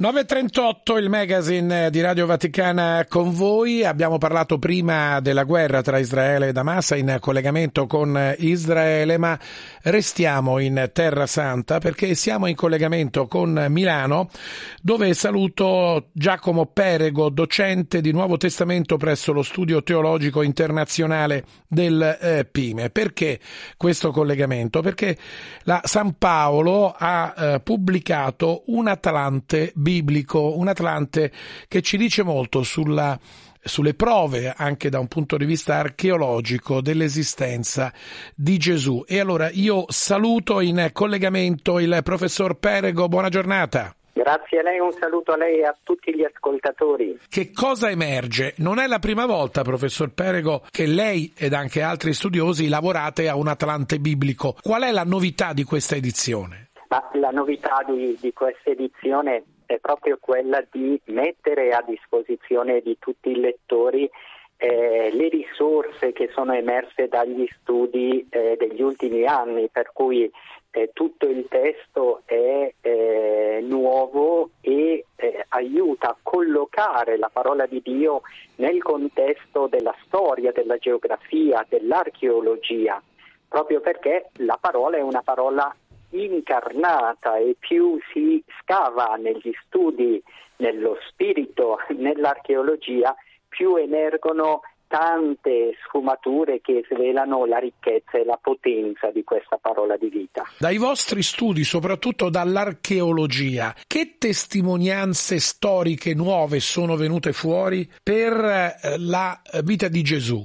Ma eh, certamente eh, ripercorrendo un po' tutti i luoghi della, della Terra Santa, la parte più dedicata all'archeologia di questo Atlante si sofferma su alcune campagne di scavi, ad esempio gli scavi avvenuti eh, attorno al Getsemani. Nel 2020 sono state ritrovate nella zona del Getsemani dei bagni rituali oppure nelle zone attorno a Bethsaida la, la patria d'origine eh, di Pietro. Nel 2022 anche lì è emersa una chiesa bizantina con un pavimento musivo dove emerge l'importanza della figura di Pietro in questi mosaici, quindi si denota che già nei primi secoli fosse un luogo di culto, di memoria liturgica legata alla figura di Pietro. O pensiamo anche solo a Ippos nella Decapoli, anche qui nel 2022 eh, sono emersi dagli scavi eh, dei battisteri, dei luoghi eh, che fanno sì che questo, eh, questa, questa località fosse una località centrale per quanto riguarda eh, la liturgia battesimale. Qui ho fatto solo tre esempi citati all'interno di questo Atlante per eh, mostrare come l'archeologia aiuta a dare rilievo ad alcuni eh, luoghi, mostrando come alcuni eventi citati nel Nuovo Testamento sono poi diventati centrali nella memoria della Chiesa cristiana dell'antichità. Quindi, professor Perego, si può dire che l'archeologia conferma quanto citato dal Nuovo e Vecchio Testamento? Guardi, questo tipo di approccio un pochino strumentale dell'archeologia è oggi superato, cioè non abbiamo bisogno di documenti archeologici che confermino quanto è scritto all'interno degli studi biblici, ma certamente è bello avere questa sinfonia di voci che aiuta a dare carne alla parola di Dio, cioè le pietre non sono fondamentali per la nostra fede, però ci aiutano a eh, tenere presente come il verbo che si è fatto carne effettivamente ha abitato la nostra storia, la nostra geografia, trasformandola in storia di salvezza e in geografia di salvezza. Professor Perego, una caratteristica di questo Atante biblico della Terra Santa di cui stiamo parlando, della San Paolo, edito dalla San Paolo, è anche l'interdisciplinarità di studi. Esatto, è proprio questa eh, lettura da più punti di vista, per cui eh, la Bibbia che viene percorsa da Genesi ad Apocalisse per favorire il lettore, no? che può in questo modo avere anche una sorta di introduzione alla parola di Dio, è sempre accostata attraverso la storia biblica, la geografia della salvezza che vi fa da sfondo e eh, quelli che sono i reperti archeologici più significativi che aiutano a collocare la storia biblica proprio in un contesto concreto. Faccio un esempio eh, giusto per renderci conto un po' di tutto questo. Ad esempio, eh, nella parte dedicata al re Davide ci si sofferma su questo frammento della stele di Teldan ritrovata nel 1993 dove è proprio menzionata la casa di Davide.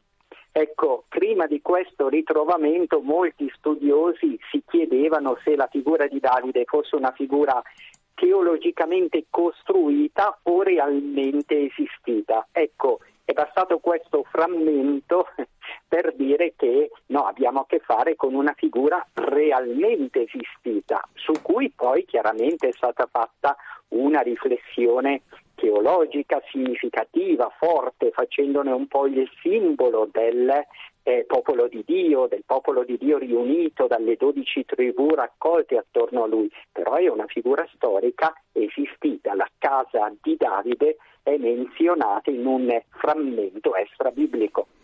Bene Luca, allora pausa musicale, lo facciamo con Laura Pausini, giochiamo un po' con le parole, tratto dall'ultimo album, il suo quattordicesimo in studio e il titolo dell'album è Anime Parallele e ci andiamo ad ascoltare Durare.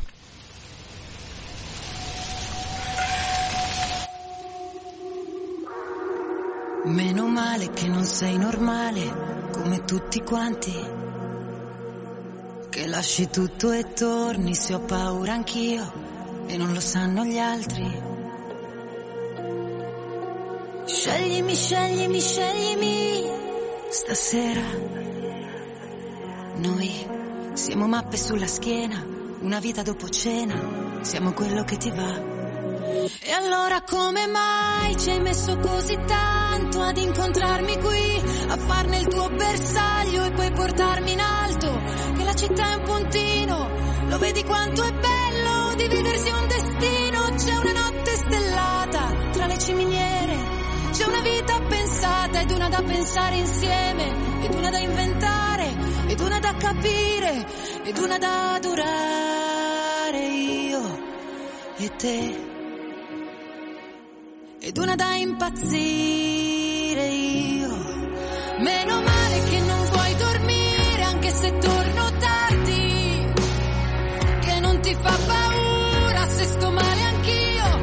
ne sanno gli altri. Adesso tu ti prego, chiamami, chiamami, chiamami, bambina. Siamo solo un paio d'anime, siamo solo due metafore, siamo quello che ci va. E allora come mai ci hai messo così tanto ad incontrarmi qui, a farne il tuo bersaglio e poi portarmi in alto? Che la città è un puntino,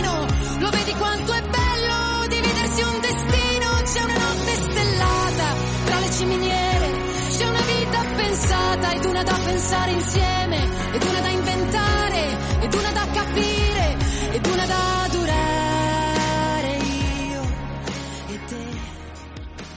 9.47 il magazine di Radio Vaticana, andiamo a parlare del presepe di Piazza San Pietro del Natale 2023, lo facciamo con Enrico Bressan, fondatore e presidente di Fondaco Italia qua in studio a Roma.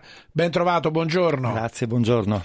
Enrico Bressana è appena arrivato dal cantiere che è già operativo per chi vive a Roma e passa da Piazza San Pietro, vede l'obelisco completamente circondato e coperto perché sono in corso i lavori di allestimento del presepe di eh, quest'anno che ricorda gli 800 anni del primo presepe di San Francesco. Questo è un po' il senso di questa rappresentazione della Natività. Sì, sarà un presepe. Buongiorno innanzitutto. Buongiorno, buongiorno. Sarà un presepe importante, prestigioso sia nella realizzazione che nel significato, poi appunto sono gli 800 anni del primo presepe di San Francesco, quindi è stata, pens- è stata pensata come una, una, rappresentazione molto vicina al santuario di Greccio, dove appunto 800 anni fa si realizzò questa incredibile intuizione di, di San Francesco. Per farlo per la prima volta non sono enti o istituzioni, ma è un gruppo di aziende e di professionisti e di artigiani che hanno raccolto questa sfida.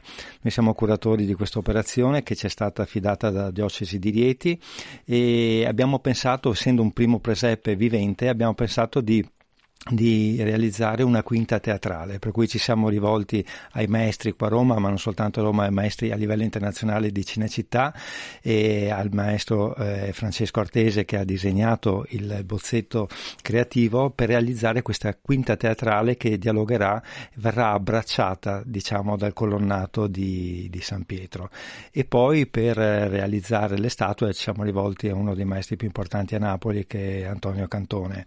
Quindi una una, un progetto d'arte perché per la prima volta nella parte retrostante ci saranno degli, degli affreschi, dei dipinti è arte perché comunque la realizzazione avviene attraverso le sapienti mani di artigiani. Bressan, un presepe che mette insieme mi sembra di capire varie culture presepiali. Sì, sì, sì e questo l'abbiamo quando, quando Napoli, credo anche la, la Basilicata. Basilicata, eh, Roma, Venezia. Quindi diciamo un, un percorso che taglia un po' tutta l'Italia e anche nello spirito se vogliamo, di quello che successe 800 anni fa, perché quando San Francesco si rivolse a Giovanni Velita e sua moglie Aticama disse voglio realizzare questa cosa, createmi, portatemi qui la comunità. Noi abbiamo tradotto questo e l'abbiamo attualizzato in una comunità di persone, di aziende che hanno con grande entusiasmo e con grande orgoglio eh, raccolto questa sfida. Una sfida che poi ci ha sorpreso perché mercoledì prima di iniziare l'udienza in Sala Nervi il Santo Padre eh, si è recato con la, con la macchina e si è fermato a guardare il dipinto di Greccio che era stato fisso perché si vede il dipinto che lui ama e conosce perché gli ha dato anche diciamo, lo stimolo per portare il primo dicembre del 2019 proprio al santuario di Greccio la lettera apostolica Admirabile Signum sul significato del presepe. E questo è un po' il compito di Fondaco, una realtà veneziana che ha proprio il compito di valorizzare, di restaurare quello che è l'arte del nostro paese, dell'Italia. Infatti tutti ci chiedono come mai voi da Venezia un qualcosa, San Pietro un qualcosa che riguarda Grecia. Noi, eh, noi perché nel 2015 abbiamo avuto la fortuna, l'orgoglio, anche un po' la tenacia di poter trovare le risorse per restaurare l'affresco che c'è dentro il santuario, questo bellissimo affresco che è del maestro di Narni, scuola, 1400, scuola di Giotto del 1409, un maestro eh, di grandissimo livello che ha anche realizzato opere all'interno della, della cattedrale di Assisi. Quindi questo, il, ci lega questo eh, il fatto di poter fare queste operazioni coinvolgendo le, le, i soggetti privati. E per noi è importantissimo far capire che l'arte è un qualcosa di importante che ci è arrivata dopo secoli e che noi dobbiamo garantire un futuro per le prossime generazioni e quindi stimolare l'attenzione, accendere un faro da parte di chi può sostenere questi, questi progetti e da chi li riceve, quindi soprattutto i giovani, eh, questo ci consente di mantenere alto il valore del nostro patrimonio storico-artistico. Bersan, realizzare un presepe, forse per i tempi di oggi qualcuno, pochi fortunatamente ancora, potrebbe pensare che è un po' una sorta di arte in controtendenza, nel senso oggi il presepe sta riprendendo molto anche nelle case delle- degli italiani, ovunque, lo, lo vediamo anche nei supermercati, che ci sono interi settori dedicati alle statuine del presepe, alla vendita delle capanne, insomma c'è un ritorno alla tradizione. Certamente anche da un punto di vista artistico voi eh, avete eh, in qualche modo abbracciato un percorso che per qualcuno può andare in controtendenza. Ma io ho trovato, mh, quando, eh, devo essere sincero, non conoscevo grecio, quindi eh, ammetto la mia ignoranza e la cosa che mi ha dato, mi ha fatto creare veramente eh, uno stimolo ancora di più quando siamo andati per la prima volta, prima di noi c'era una comitiva che arrivava da Thailandia e una dalla Corea, quindi ho detto questa è la forza di questo luogo. E poi il, il passaggio che secondo me è illuminante, che deve essere letta con attenzione, questa bellissima lettera apostolica del Santo Padre. Il significato del presepe è attualissimo, Lì la genialità di allora di San Francesco è attualissima nel messaggio, un, un presepe inclusivo, un, prese- un pre- un presepe che rimarrà sempre moderno e purtroppo nella sua modernità e attualità oggi perché ricordiamo che San Francesco lo realizzò lì perché disse in quel momento c'erano le crociate in Terra Santa, e Betlemme ovunque, e basta appunto realizzare questa, questa bellissima la storia oggi E la storia purtroppo ripete. oggi si ripete. Quindi ancora una volta un presepe di grande spessore culturale e artistico, ma soprattutto un presepe che vuole essere un significato di pace, pace, pace. Bressan, in conclusione, portiamoci avanti. Il presepe sarà inaugurato insieme all'albero di Natale il pomeriggio di sabato 9 dicembre. Lo trasmetteremo in diretta anche su Radio Vaticana Vatican News. Che cosa vedremo quando il velo del presepe sarà scoperto, le luci saranno accese?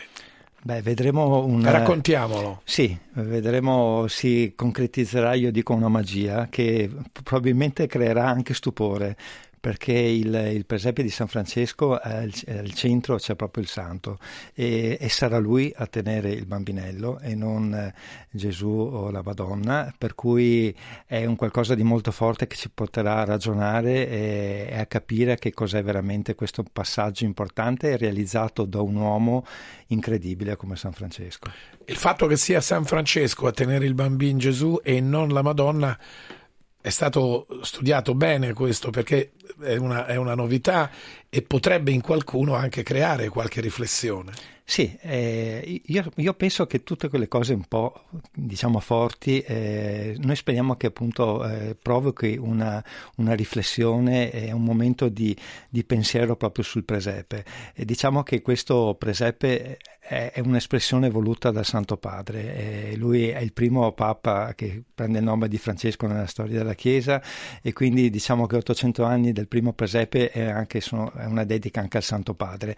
So che lui stesso eh, è coinvolto su questo, prese- su questo, progetto sin dall'inizio ed è un suo preciso volere eh, proporre questo, questo, questo presepe innovativo rispetto ai canoni standard a cui siamo abituati. 9 di dicembre, intorno alle 17 del pomeriggio, 17, sì. vedremo il presepe di Piazza San Pietro per il Natale 2023.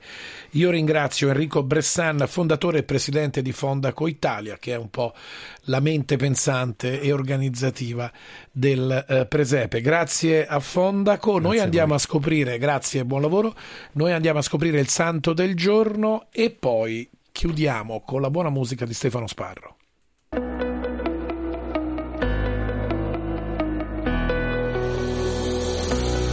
Oggi, 2 dicembre, la Chiesa ricorda San Silverio Papa. Originario dell'attuale Ciociaria, Silverio è il 58 Papa della Chiesa di Roma, destituito e poi costretto ad abdicare nel 537 dai seguaci dell'eresia monofisita a Costantinopoli. Muore in esilio a Palmarola, piccola isola dell'arcipelago pontino di cui diventa patrono. In questa data ricordiamo inoltre San Pimenio, martire sulla via portuense, e Santa Bibiana, matrona romana.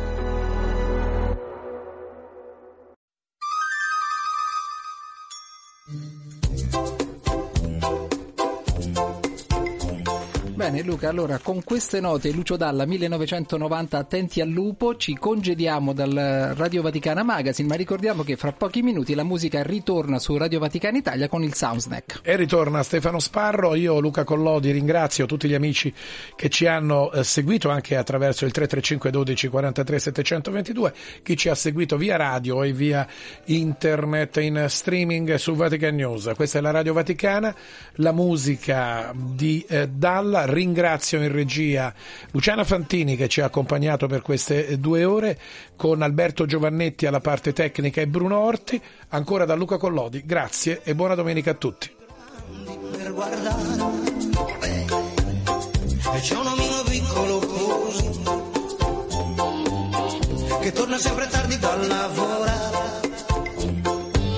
E ha un cappello piccolo così con dentro un sogno realizzare e più ci pensa più non sa aspettare. Amore mio non devi stare in bene. Questa vita è una catena. Qualche volta fa un po' male.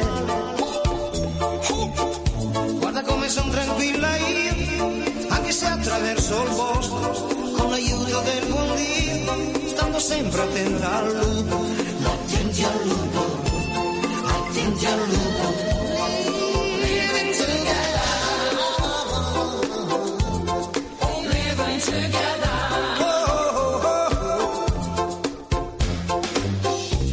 c'è un prato piccolo così, con un gran rumore di cicala, un profumo dolce piccolo così. Amore mio, è arrivata l'estate, amore mio, è arrivata l'estate. E noi due qui distesi a far l'amore, in mezzo a questo mare di cicala quest'amore piccolo così, ma tanto grande che mi sembra di volare.